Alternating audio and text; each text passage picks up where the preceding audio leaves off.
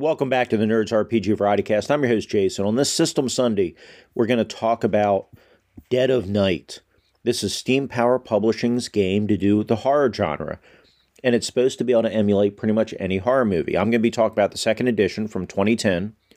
The writing is by Andrew Kenrick, with additional writing, primarily in like the toolbox GM section. There are also some modules by Scott Dorward, Mark Latham, James Mullen, and Joe Murphy. Illustrations are by Paul Bourne, who also does design and layout.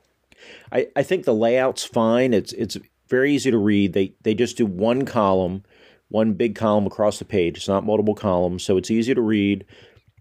The art is evocative of the genre.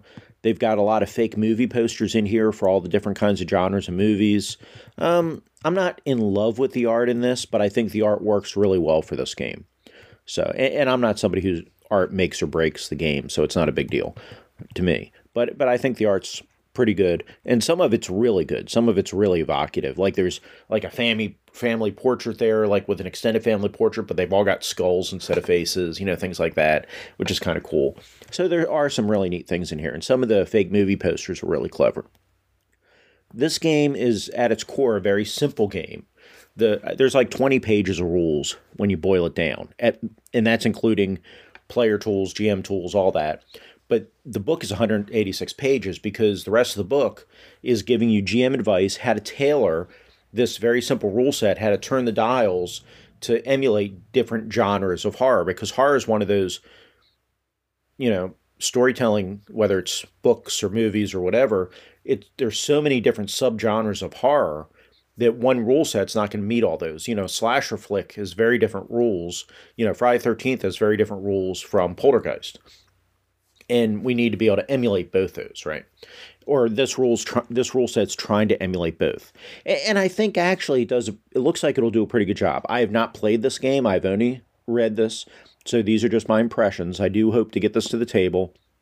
I still think slasher flick might be a little better for a straight slasher movie you know, Friday Thirteenth, Halloween, but they're the way they do slasher movies in here, and I'm going to talk about it. I think could work as well. So I, I, I think this is a really smart rule set. There's some really great advice in the the toolbox of terror, the GM advice, um, and even if you're not into horror movies, I think this rule set's worth picking up to see how they take simple rules and then use dials to use those simple concepts to emulate different genres. And I think it's a really, really interesting way they do it. And it's a really simple way they do it. So you could easily throw a game together on the fly. This is a game you could easily, once the GM is familiar enough with the rules, it's very easy to teach the players so somebody doesn't have to read the rules before they play. They could pick it up. You could teach while you play. And you could easily do this as a pickup game. If the GM, you know, is familiar with horror, they it, it, would be very easy to use this to do pickup games or it's primarily designed for one shots. There there are some nods to ongoing games where, you know, kind of like sequels of movies, but for the most part it's designed for one shots, which makes sense when we think about the hard genre.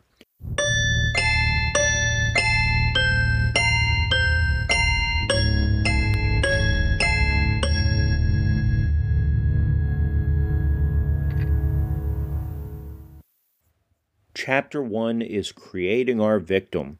And of course, this is creating player characters. The first thing we have to do is pick a genre. The GM players are going to agree what genre they're going to play because the characters they create for the zombie apocalypse may be different than they do for a haunted house movie.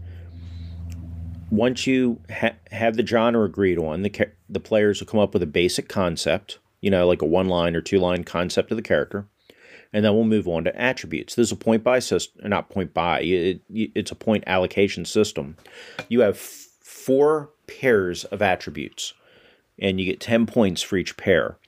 So you have identify obscure, persuade dissuade, pursue escape, and assault protect. And you can put as many as nine points in one or as little as one points in one, but you know the default would have five in each, right? So you'd have like five in identify, five in obscure but you could have say eight in persuade and two in dissuade, that kind of thing. And there are also ways to specialize the attributes. So identify is what you're going to use for your investigations, looking for clues, looking for monster vulnerabilities, things like that. Um, Obscure is when you're trying to cover your tracks, hide information, not be seen, those kind of things. Persuade is when you're trying to convince people to help you, sweet talking guards, um, or even picking a lock to get inside a research facility. That pers- you would use it for that kind of thing, right?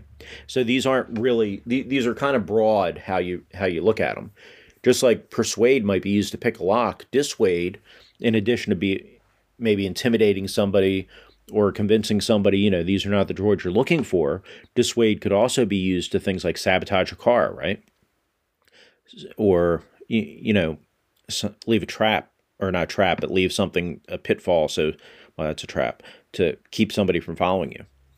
Um, pers- pursue is pretty much you're chasing somebody down, you know, prevent a foe from escaping you, things like that. Or even, tr- you could even use it to track a wounded monster back to its lair, depending. Like I say, these are kind of fluid how you interpret them.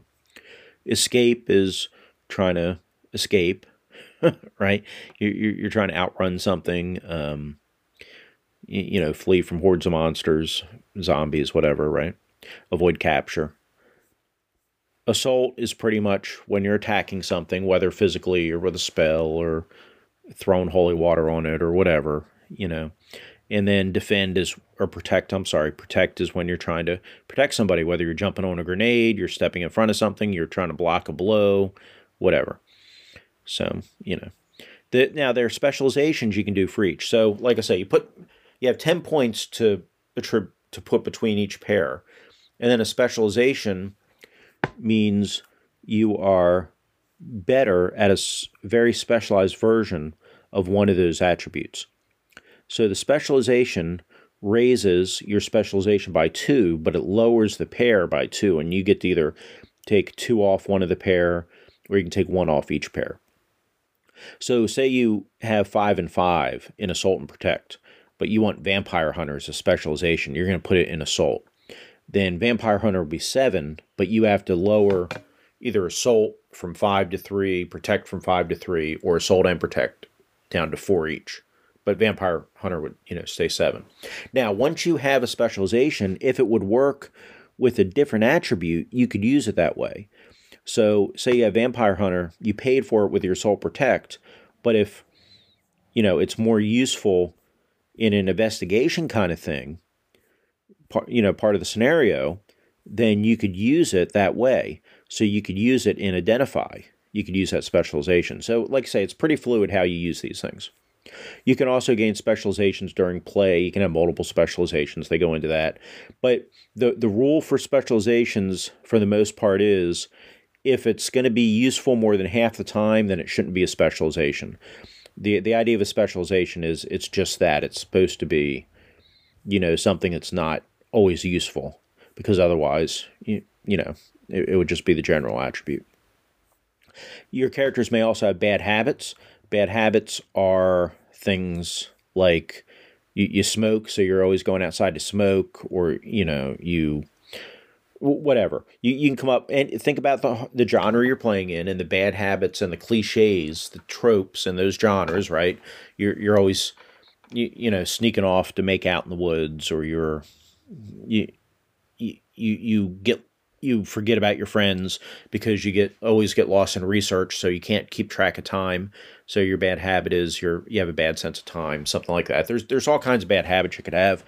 And then you call on them during the game to meet the tropes of that genre. And what that does is award you survival points. Everybody has survival points. Survival points are a genius thing in this game they are a combination of hit points, sanity points, damage points, all these things rolled into one. And your survival points are going to go up and down during the game. When you have zero survival points, the next time you lose a survival point, you're going to die, or that character is going to die. So you, you want to be careful because the lower your survival points get, the more the tension ramps up, right? Well, I shouldn't use that word because tension is something else in this game, but the, the more dangerous it is for your character. But survival points are a catch all mechanic. So we're not tracking separate hit points and luck points and all this. We just have survival points, period. And, and that works pretty well. So that's how you make characters. I mean, really, that's all there is to characters. It's really simple. We're not worried about lists of equipment or any of that kind of thing. I mean, you can you might have a list of equipment, but you know that's not really part of character creation. We're not worried about it because it's not that big of a deal in a horror movie. And you could have the specializations be equipment, even right. Again, these are one shot, so it's not a big deal to spend points on equipment for for a one shot game. So, okay, so survival points. Well, let I, I kind of hit survival points. Let's talk about the game mechanics really quick, as far as how you do checks.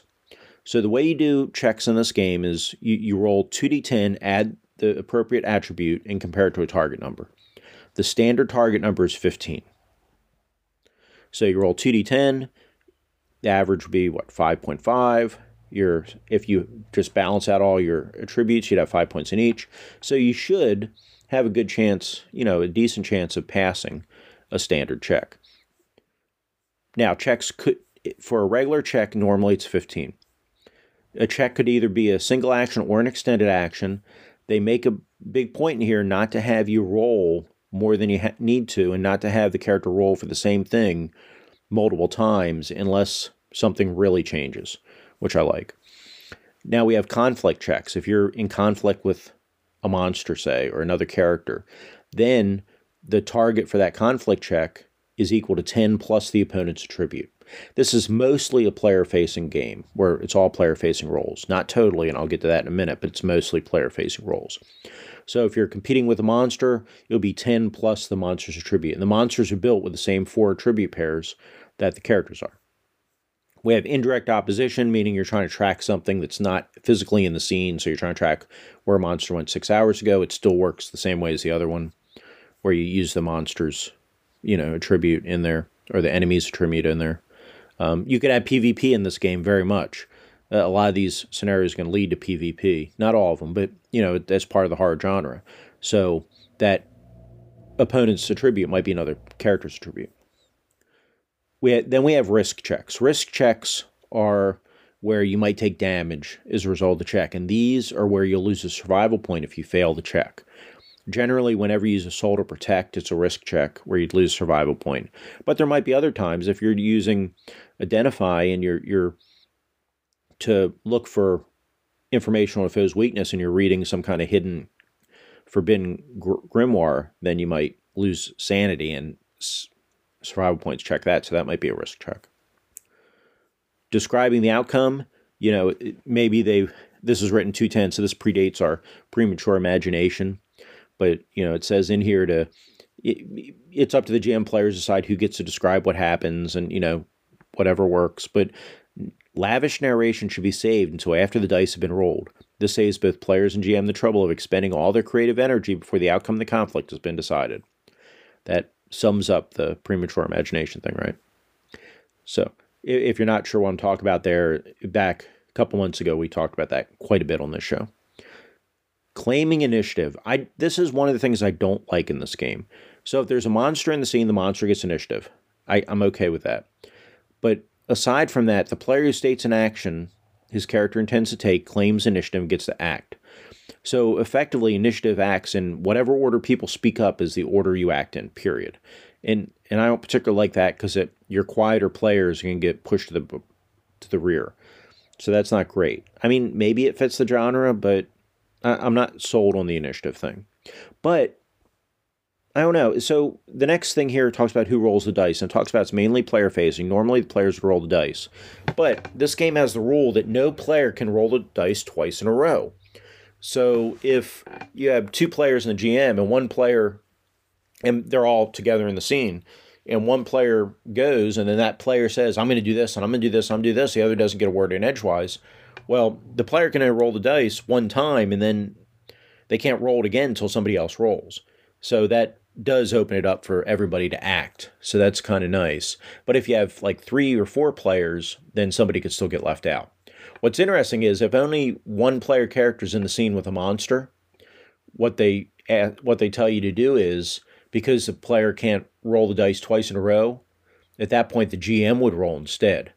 Um, just using so if a vampire is attacking, say, player character, when the player rolls, they use protect against the and so it's ten plus the vampire's assault value. and they're rolling their protective.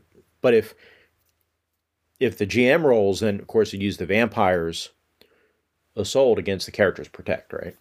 So it's kind of interesting there.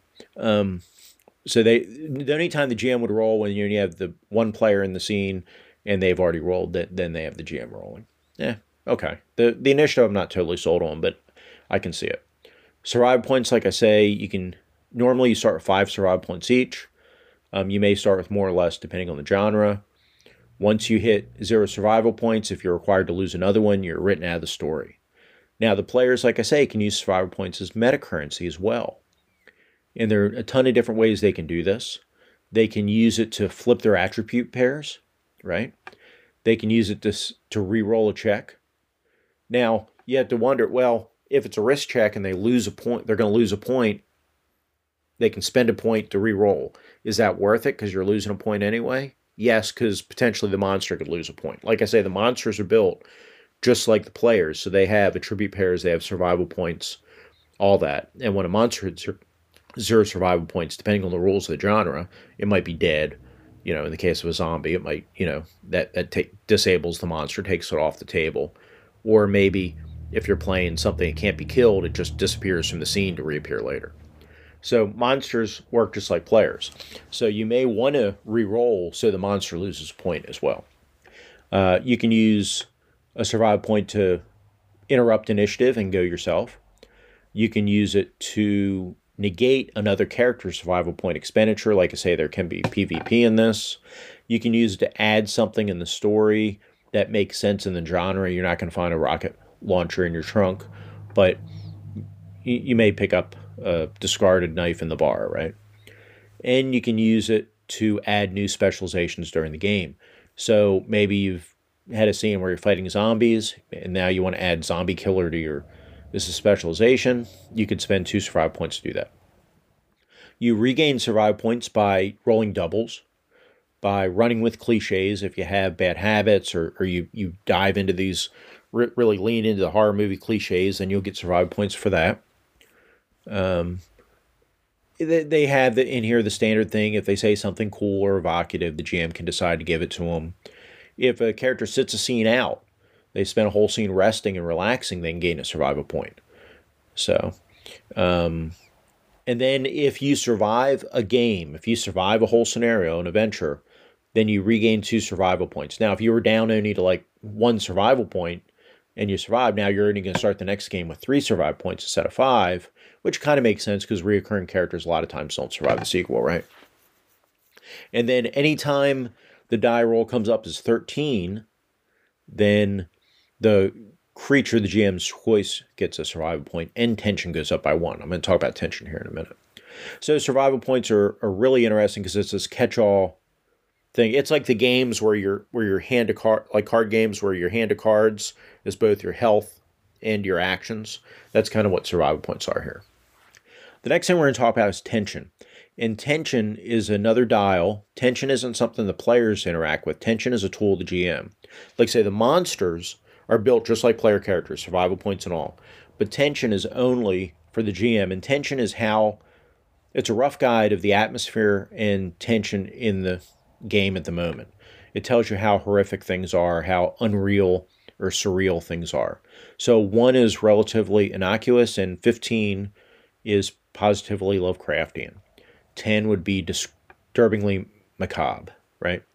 And so what they recommend you do here, which is really interesting, instead of figuring out plot points, pl- plotting out your adventure, you decide at what tension level do, do things turn which is a really interesting way. So you use the tension as a guide for the story when you're going to hit your climax, not when they hit certain plot points. So your tension is what you use for the pacing, which is really interesting. So, and they give advice here how to plot a story out using tension, like how tense it is compared to plotting it out with story beats. So that's kind of cool. You can the GM can use tension to modify checks. They can either they can they can take a point of tension and add it to a check, or multiple points of tension add it to checks, both for monsters and characters, or subtract it. So if a player passes a check, a GM can spend a couple points of tension to make that pass a fail. or they can, if the player fails, they can use a couple points of tension to make them pass. And we'll come back to that. So it's interesting. I know that's a little contentious, but it's a, it's a way to help again with the pacing and, and to keep the, the story feeling right. Um, when whenever a monster's in a tension, its survival points add to the tension, not to the overall tension, but just for that particular scene. So that scene with the monster is really tense, but when the monster's gone, we're back to where the tension was before. Which, like I say, it's a really interesting mechanic the way they, they have this built. It's really interesting. So tension, you determine the tension and, and some of the dials of the tension. There, there are four things they talk about. Mood, uh, circumstances, intensity, and genre. So for mood, you know, they they talk about how to use tension and survival points in here to adjust with the mood. Things like limiting when you give survival points. So in a deadly serious game, survival points shouldn't be given out for anything humorous or you know doing cl- humorous cliche kind of things, right? For circumstance, you, you're going to use the tension points to adjust depending on the their circumstances. So a they limit when you can use them. So for a zombie movie, maybe you're going to use tension points to help characters in escape checks, but you'll use tension points to decrease characters' assault checks because in zombie movies, the, the idea is you run from the hordes, not fight them. So that, that's, and obviously you could do this, you know, a variety of different ways for a variety of different movies. Intensity, how intense you want things to be. This is how many survival points you spend on each check. So the more points you can set on a check is the more you can swing the results to to meet what you're trying to do. And then genre of you know is just going to depend. And, and what's interesting here with genre is genre is going to affect how both the tension and the survival points are used in there. So in a slasher, survival points obviously are injury, and where psychological survival points might be insanity, right? And and they like I say, there's a bunch of advice how to do this for the different genres. So those are your basic tools. You, your basic character with the four tribute pairs, survival points, which are catch-all, hit points, luck mechanic, you know, meta game, meta points, and then we have tension, which is how the GM figures out the pacing. And then by adjusting those and playing with those, you can emulate just about any genre. If you're doing aliens, action horror, then maybe survival points and tension are going to like you're going to lose ammunition. So you're out of ammunition.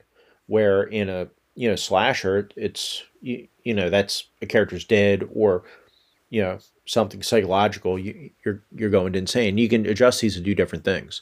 Now they talk about a bunch of different. They have a whole section here on building the monsters, and they talk about all the different kinds of monsters. So they have different advice and and different like special abilities for the monsters and things for they talk about the unstoppable killer, the vengeful dead, the hunter, the beast within, the corrupter, the impostor, the puppet master, the horde, the formless horror, the thing from beyond, by the numbers. Um, oh well, by numbers talk about you know how to make them, but they have like 30 pages in here on different kinds of monsters and and tweaking the game to fit different monsters. For the genre section, there's another 30 pages where they talk about slasher movies, monster movies, splatter movies, vampire, werewolf, ghost stories, Asian horror, zombie apocalypse, psychological horror, Lovecraftian horror, black comedy, body horror. So, you know, they, they and they really dive in how to use tension and, and survival points differently in each of these to try to get the feel of that genre. Then we have the Toolbox of Terror, which is a lot of GM advice.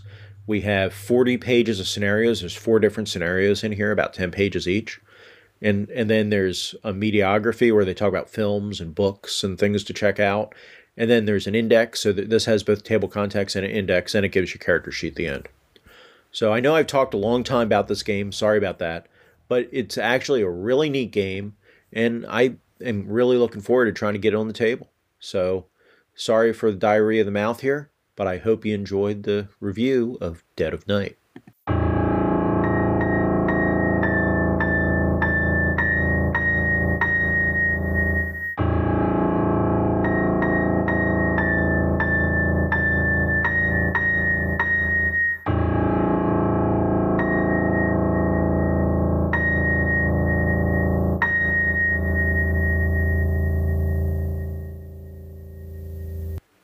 Okay, folks, like I say, I'm sorry this went so long. I will try to keep these a little short in the future. Let me know what you're looking for in these System Sundays. Do you want a five minute soundbite? Do you want 20 minutes where I go more in depth in the systems? How long do you want these to be? I'm trying to do them about how long they need to be, um, but this one, I, I think I w- was a little indulgent, but I really like the system. I think it's really interesting the way it tries to be one system for all things. And, and I think it very well could work. Like I say, I'll get it to the table and let you know uh, I know today is a busy day because it's also the Day of Might, where we celebrate all things sword and sorcery. And I released an episode earlier where I do a reading from a short story, a sword and sorcery story that's not available in ebook. But yeah, let me know how long you want these to be, and I hope you have some value out of this. The you can reach me. All the ways to reach me are in the show notes. So reach out to me. Let me know thank you for taking time out to listen. I really appreciate you taking the time to listen to the show, and I hope you enjoyed it. And be excellent to each other.